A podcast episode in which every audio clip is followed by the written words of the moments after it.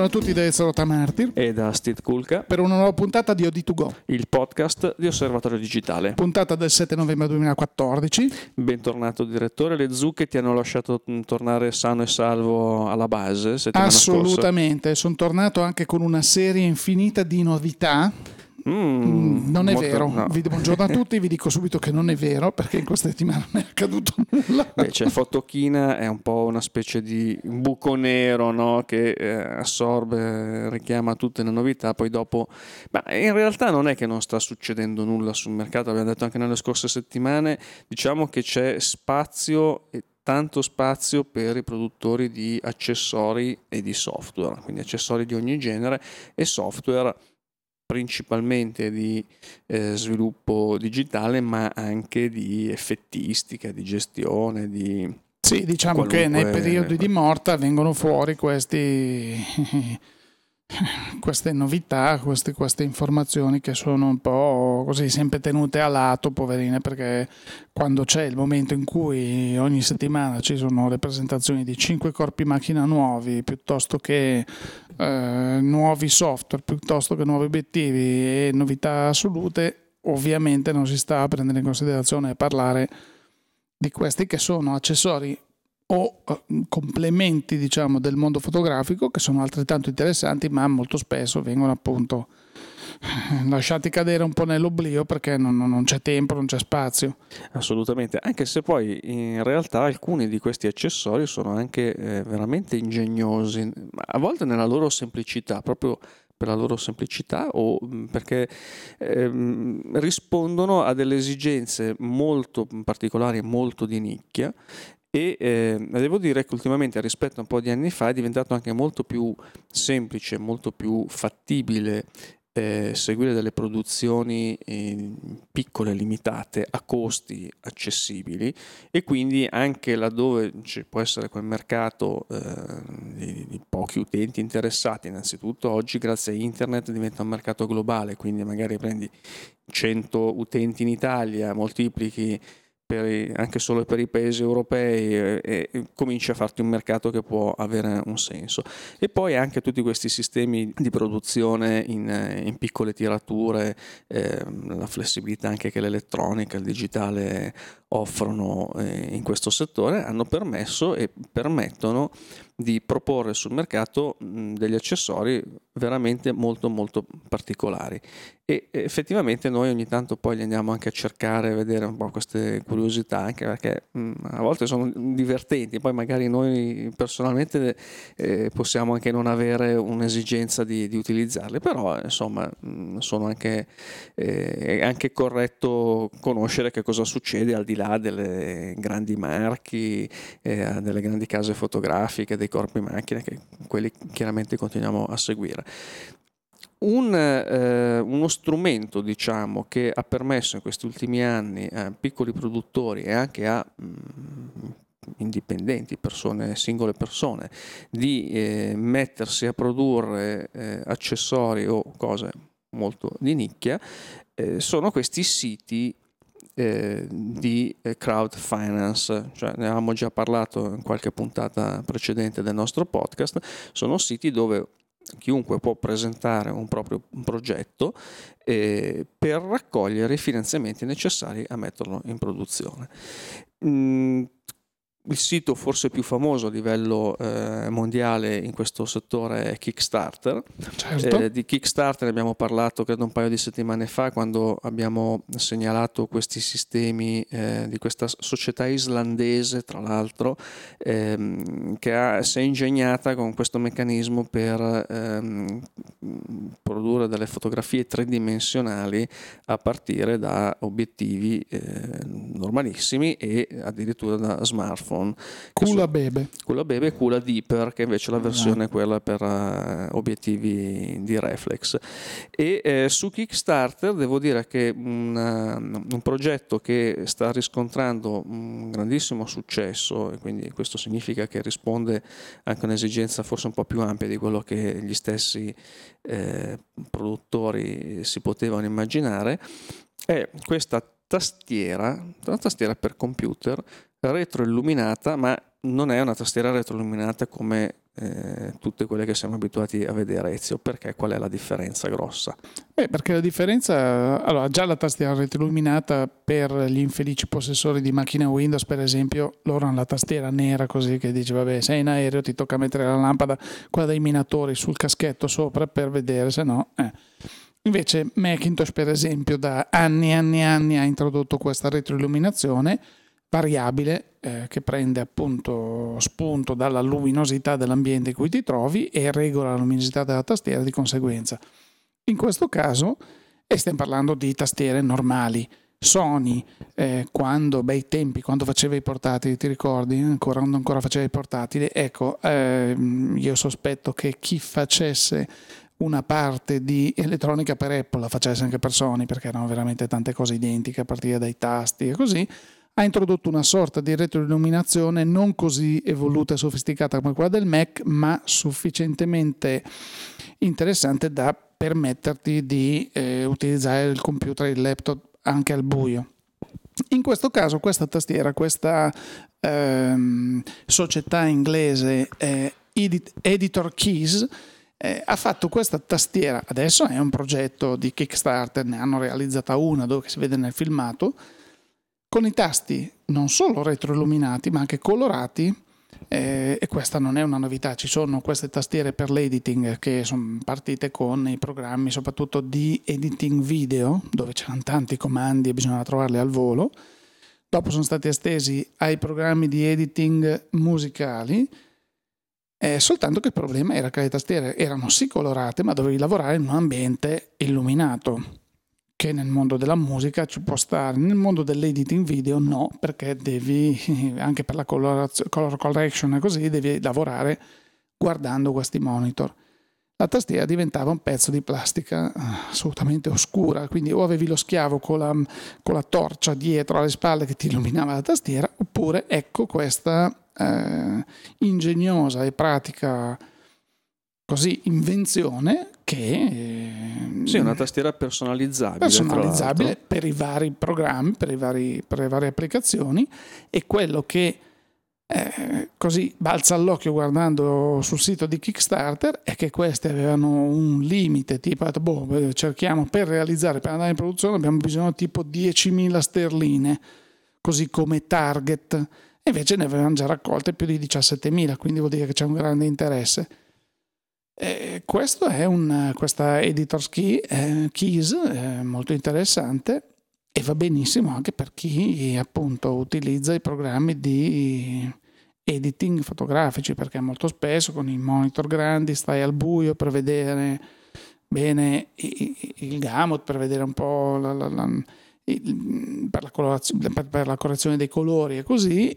lavorare con la tastiera buia non è, non è, agevole in questo caso. Questo è molto interessante questo prodotto. Sì, anche per eh, chi usa Photoshop, chi usa comunque programmi che hanno molti comandi eh, collegabili a combinazioni di tastiera. Shortcut, sì. Questi sono i shortcut famosi, questi sono effettivamente degli strumenti molto molto utili. Tra l'altro una cosa, eh, ragionavamo proprio sulle cifre di Kickstarter, perché in questo caso come anche in altri allora, Editors Keys è una società eh, che esiste, che già produce eh, tastiere non retroilluminate, produce altri accessori, microfoni, quindi ehm, è una società che, che, esiste. E ci chiedevamo mm, alla fine, insomma, andare su Kickstarter per raccogliere 10.000 sterline mh, mm, per una società che già è sul mercato da, da un certo tempo Mm, sì, Dio, forse costa meno che andare a prendere 10.000 sterline in banca, senz'altro. Eh, però non è poi così necessario andare in banca a prendere 10.000 sterline o cioè, su Kickstarter. Tu mi vuoi dire che forse questo è un metodo anche per farsi conoscere, per farsi della promozione? Questo è un metodo secondo me anche per farsi mh, mm, promozione. Abbiamo visto dei progetti che addirittura avevano un target di 500 dollari e ne hanno raccolti 70.000 sì, beh, ecco, se ti riferisci a quello dei magneti, eh, mi fa ridere, nel senso, amici, c'è questo progetto dove questi signori hanno detto, noi abbiamo inventato l'acqua calda, venite a prenderla da noi, o anche l'acqua fredda, perché eh, se siete possessori, felici possessori di eh, Macintosh, di iMac, di eh, iPad, iPhone, tutte le cose dove c'è una telecamera, insomma, noi vi diamo per un, un'agile cifra di una sterlina, cos'era mi sembra? No, beh, un qualcosa di più. Cioè. Il, il, bottoncino? sì, sono, sono, praticamente mm. dei, come fossero dei piccoli coperchietti magnetici ecco. che si ecco. applicano sulla telecamera per tutelare la privacy perché si sa che gli hacker possono entrare in qualunque sì, momento nel computer dico, di tutti e controllare. Eh, quando apparirono le, eh, le, le telecamere frontali sugli iMac, eh, io ho un caro amico che lavora da tantissimo tempo nell'editoria e nella, eh, nel pre-press, quello che un tempo si chiamava pre-press e che purtroppo sta scomparendo come mondo. Comunque, a lui è stato dato questo bellissimo iMac 24 pollici, che ne so, con la sua bella telecamera e lui, conscio del mondo, non sa niente lui di, di quello che succede, usa il suo programma, usa le sue cose, è passato dai sistemi di videoscrittura, della composizione di un tempo a questi. Ha detto questa roba qua, la, telecamera, perché così puoi fare le video chat, queste robe qua. Lui aveva un calzino in ufficio e dal giorno, non dico il giorno dopo, ma due giorni dopo che gli installarono il computer, il suo bel calzino, che poi nel tempo è stato sostituito addirittura da un fazzoletto, così proprio che pende nella parte superiore del Mac, così la telecamera resta oscurata. Allora, questo non si collega a siti strani o roba del genere però il fatto che quella telecamera lo guardasse in faccia gli dava fastidio. Allora voglio dire, senza stare a inventarsi le cose su Kickstarter, non vuoi, eh, lo copri anche con un nastro adesivo nero e sei bello. Cioè. No, beh, questo è comunque senz'altro un gadget elegante che è in linea anche con una certa filosofia di design sì, del, del vabbè, Mac. Vabbè, vabbè. Però al di là di quello è, è chiaro che qui non si fanno queste cose per raccogliere quattro soldi, cioè, lo fai perché ormai Kickstarter e siti come Kickstarter sono indubbiamente una vetrina mondiale di nuovi prodotti, per nuovi prodotti e quindi generano comunque eh, attenzione, suscitano interesse, richieste e anche un modo forse per fare dei test di mercato, per verificare sul campo quanto può interessare un prodotto prima di metterlo effettivamente in produzione. E, ehm, tra, tra, ecco, tra l'altro un altro, un altro campo eh, dove mh, i Kickstarter della situazione sono molto attivi è proprio nei progetti fotografici. Progetti fotografici dove a questo punto non si parla di prodotti, accessori, quanto proprio progetti di fotografia, eh, fotografi che vogliono andare a produrre dei servizi, fare dei lavori mm, particolari o andando in certe località o dedicandosi a certi ambienti, um, certe cose e eh, quello che poi effettivamente viene fatto anche da eh, fondazioni di fotografia, da società, io penso anche a certe grandi agenzie, eh, sia fotogiornalistiche che anche agenzie di, di fotografia stock, quindi eh, agenzie che rappresentano fotografi e vendono fotografia, che eh, spesso ehm, così, ehm, mettono a disposizione dei fondi annualmente per ehm, finanziare progetti fotografici, magari 10-20 mila dollari o anche, anche cifre minori, eh, magari fotografi che vogliono recarsi o devono recarsi per tre mesi in una località lontana o devono vivere oltre che viaggiare. Eh, quindi questo è un modo di mh, diciamo, fare un po' di un po' di mecenatismo fotografico, ecco, come eh, per intenderci. E ehm, quindi anche qui su Kickstarter, mh, mm, e ripeto, siti di questo genere, eh, se volete anche con pochi euro eh, partecipare a progetti di questo tipo, ci sono, vengono presentati progetti veramente di ogni genere e poi chi partecipa, chi finanzia questi progetti solitamente ha, a secondo della cifra impegnata, ha eh, poi dei, dei benefit, dei, degli omaggi, delle, qualche cosa in più rispetto a degli sconti magari sul, sul prodotto finito. Sì, diciamo che chi si registra al lancio di questi prodotti al, durante la raccolta dei fondi ha sicuramente l'acquisto agevolato, nel senso che dice guarda questo prodotto costerà 200 dollari, per modo di dire se tu sei tra i primi 100 che sottoscrivono questo tipo di, di iniziativa te lo diamo a 140. Eh, parlando di fotografia ci sono alcuni, alcuni esempi, tipo non so c'è un progetto dove... Mh, non tutte le macchine fotografiche, non tutte le fotocamere hanno per esempio la possibilità di gestire la, il trasferimento dei file, perché ne, nelle più recenti sì, tipo tu ormai l'NFC piuttosto che wifi piuttosto che ci sono tutti questi sistemi di, di trasferimento, fai la foto e mm, in wireless vengono trasferite al tuo computer, al tuo telefonino o, o, o, o dove tu vuoi nel caso tu avessi una fotocamera invece che non è dell'ultimissimissima generazione, ci sono su Kickstarter c'è un progetto dove ti dice guarda questa scatolotta che costerà X ti dà la possibilità di eh, fare, avere questo tipo di, di, funzionalità. Così come un altro, per esempio, un altro progetto che invece sempre con uno scatolottino piccolino ti permette di gestire il eh, le riprese in time lapse o ancora un altro progettino mm, che eh, ti dà la possibilità di remotare il tuo flash o i tuoi flash semplicemente attraverso un cubetto che tu metti il master sulla slitta del, a caldo del tuo, della tua macchina e gli altri N li metti in giro dove vuoi posizionare. Sono tutte cose interessanti e nate tutte da Kickstarter, quindi teniamo d'occhio questo, questo, questo canale. Poi ci sono i canali tradizionali dove ci sono aziende che invece creano, sviluppano con i propri fondi dei prodotti e eh, ce n'è uno, per esempio, di cui forse avevamo parlato su Fotoguida un po' di tempo fa, che adesso si è aggiornato e ha trovato un nuovo distributore in Italia. Sì, si tratta di Trigger Trap Trigger Trap che è un sistema per eh, permettere di pilotare la macchina fotografica da smartphone, quindi anche laddove non c'è già prevista la possibilità eh, via Bluetooth, via WiFi, con le app, cosa che comunque sempre più eh, case produttrici eh, prevedono, ma magari modelli che non hanno queste funzioni o macchine che magari di generazioni precedenti che comunque sono sempre validissime dal punto di vista fotografico possono essere estese con, eh, questo, con questo, accessorio, questa, questa app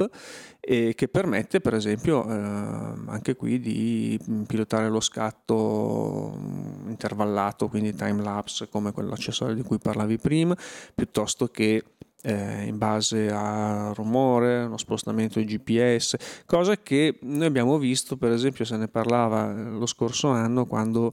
avevamo raccontato un po' quello che succedeva eh, nell'ambito di, del progetto Magic Lantern, che è questo firmware alternativo per eh, apparecchi reflex Canon che ehm, permette di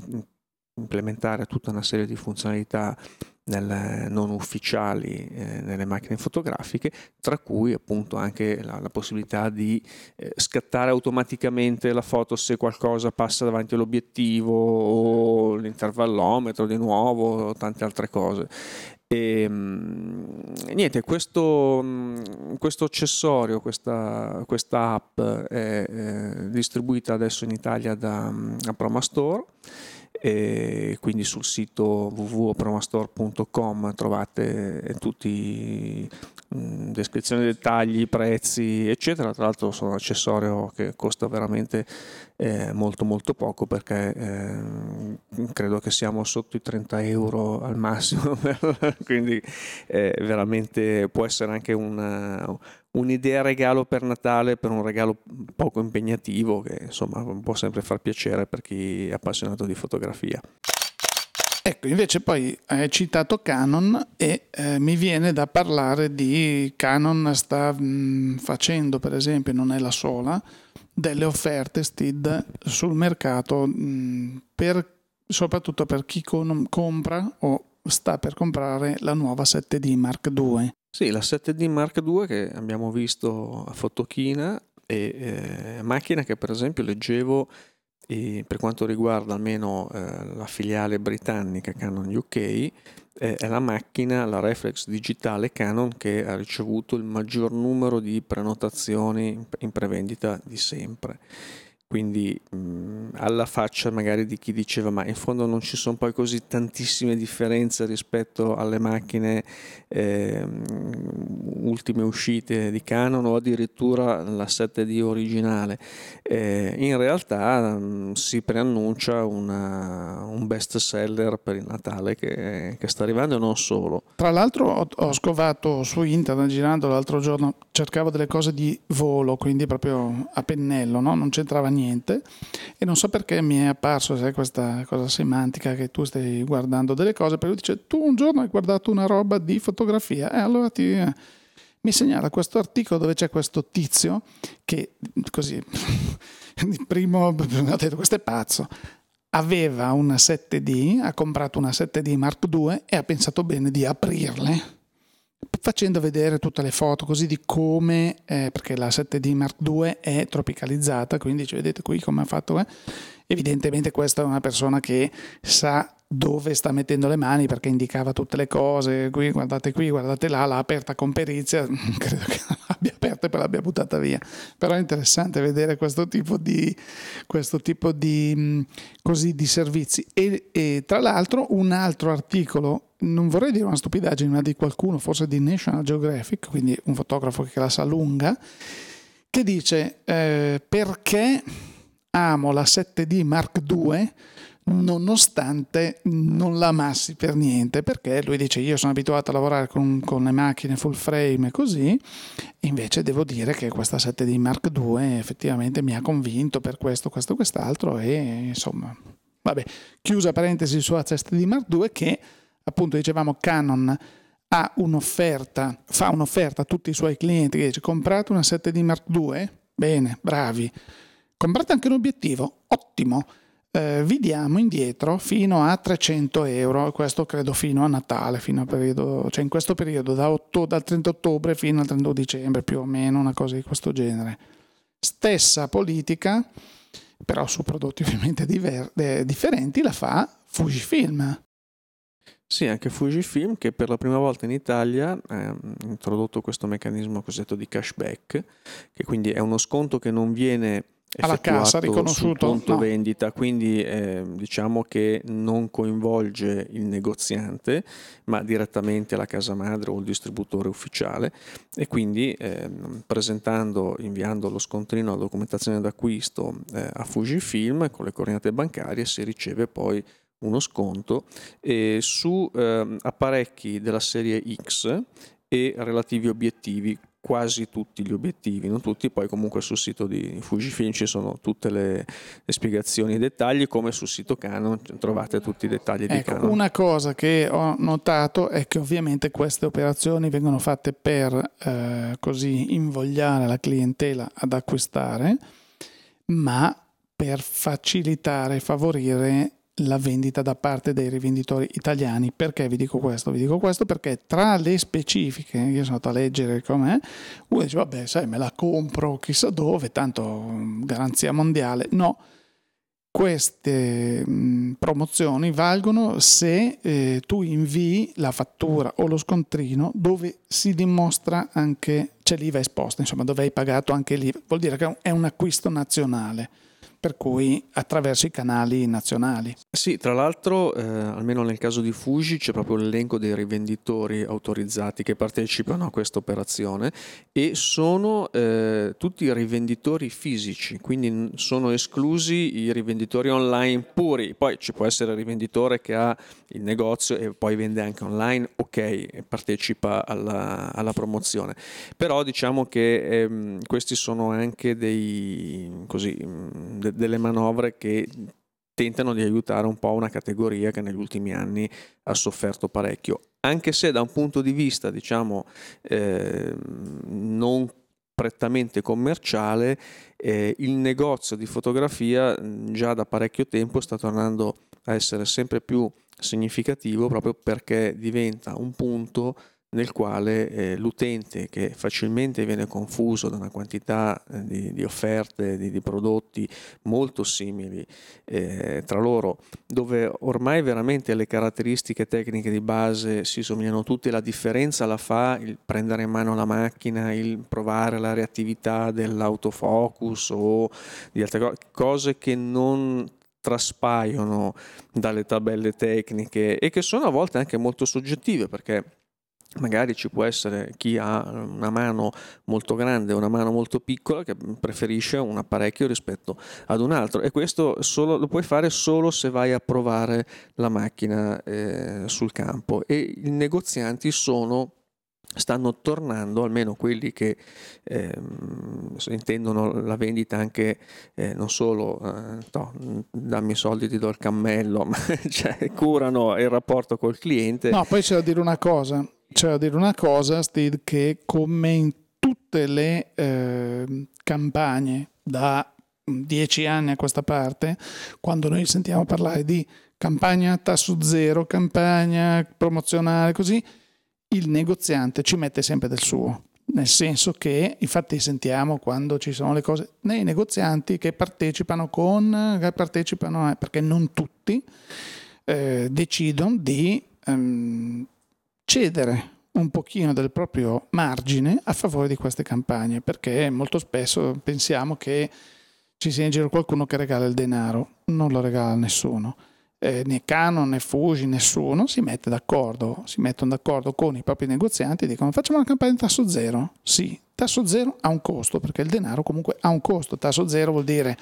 io compro questa macchina in 10 rate, 12, 20 rate, 24, to, due anni e la pago, se costava 480 euro per dire, la pago 20 euro al mese, dopo 24 mesi la pago 480 euro. Questi 24 mesi che ballano tra uh, l'inizio e la fine hanno un costo, lo sappiamo tutti perché chi paga il mutuo, chi paga qualsiasi leasing, le rate, un finanziamento, qualsiasi cosa.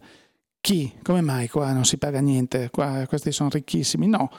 un po' di margine, a un po' di margine rinuncia la casa che fa l'offerta, un po' di margine rinuncia il rivenditore proprio per fare, dare un servizio all'utente finale. E in questi casi ecco che non tutti se la sentono, dicono no, no, io sono qui a Putemburgo Nord, nella Sila, eh, tanto qui devono venire, che chi mi frega, questo devi venire, se no ti devi fare 400 km e andare più vicino a Napoli, quindi ciao e bisogna capire, insomma a Milano magari o a Roma o a Torino o a Venezia ci sono un pochino più, di concorrenza, quindi in questo caso magari i rivenditori dicono no, ok, partecipo. Anche se poi oggi la concorrenza online tocca anche il rivenditore che una volta esercitava un predominio, un monopolio di fatto nella propria zona. Nella certo, propria però area. tipo se tu dici decidi di comprare una Fujifilm o una Canon oggi, no, specifica appunto la serie X o la 7D Mark II, eh, te la vende anche Amazon, te la vende anche, vai su KLQ e trovi tutti, trova prezzi.it, trova tutto, quelli tasso zero non te lo fanno, oppure il cashback non te lo fanno, quindi è un modo per riportare l'utenza a comprare nei punti vendita eh, come Dio comanda. Per chiudere questa così, puntata di, di OD2Go ricordiamo semplicemente che la prossima settimana, oltre all'uscita di, del nuovo numero di Osservatorio Digitale, a Parigi si terrà anche or, diciamo, l'ormai tradizionale Paris Photo eh, dal 13 al 16 novembre dove sono invitate quest'anno un numero tantissimo, 176, 186 gallerie e artisti che vendono le loro foto, quindi un modo come un altro per andare così. Vi capita di andare a Parigi, è bella la città, è bella questa manifestazione, vi faremo sapere. Sì, è un'occasione, una bella idea. E andate eh, su Osservatorio Digitale negli archivi dell'osservatrice romana Monica Cillario che qualche mese fa aveva scritto proprio eh, della mm, situazione particolare del mercato della fotografia eh, francese e inglese anche in parte rispetto a quello italiano, quindi il fermento eh, e tutte le opportunità che ci sono per eh, la compravendita di fotografie. E, e, sempre negli archivi c'è anche il nostro reportage di due anni fa, quando siamo andati a Photo, appunto in quell'occasione dove raccontavamo che cosa succedeva. quando, quando, si parla di quasi 200 gallerie fotografiche, uno dice ma dove le vanno a prendere? Sì, perché in Italia siamo abituati che forse ce ne sono 10 in tutto il paese. No, magari no, ci sono, magari però sono... sono... sempre nell'ombra, sempre così. Invece qui arriva da tutto il mondo. E sulla pagina Facebook abbiamo pubblicato per esempio questa bellissima foto del Flatiron Building che c'è a New York, che sembra una foto scattata chissà quando invece del 2012 mi sembra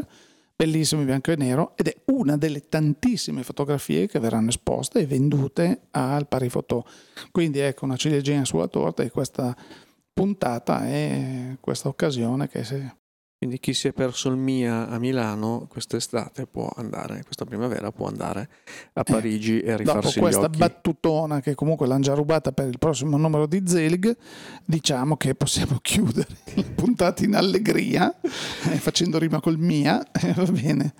E quindi amici, niente, vi, come al solito vi rimandiamo le nostre pagine eh, osservatoriodigitale.it, fotoguida.it, eh, pagine social su Facebook, su Twitter, su Pinterest e per quanto riguarda invece il nostro podcast di To Go, eh, come sempre l'appuntamento è la prossima settimana. Noi ci dimentichiamo da qualche settimana di ringraziare i nostri, di citare oh, egli, esso, il comparatore e poi tutti tutti i lettori che lo frequentano in gran numero. Ormai diamo per scontato che questo strumento così, no, sì, il comparatore, non ne parliamo mai, parliamo il comparatore, il comparatore di fotoguida. dove trovate tutte le schede tecniche per confrontare le principali caratteristiche Benissimo. di macchine di ogni genere e generazione. Certo. Detto questo, direi che veramente anche per questa settimana è tutto. Quindi da Steve Kulka e da Ezio Rotamarti. Grazie per l'ascolto. E a risentirci.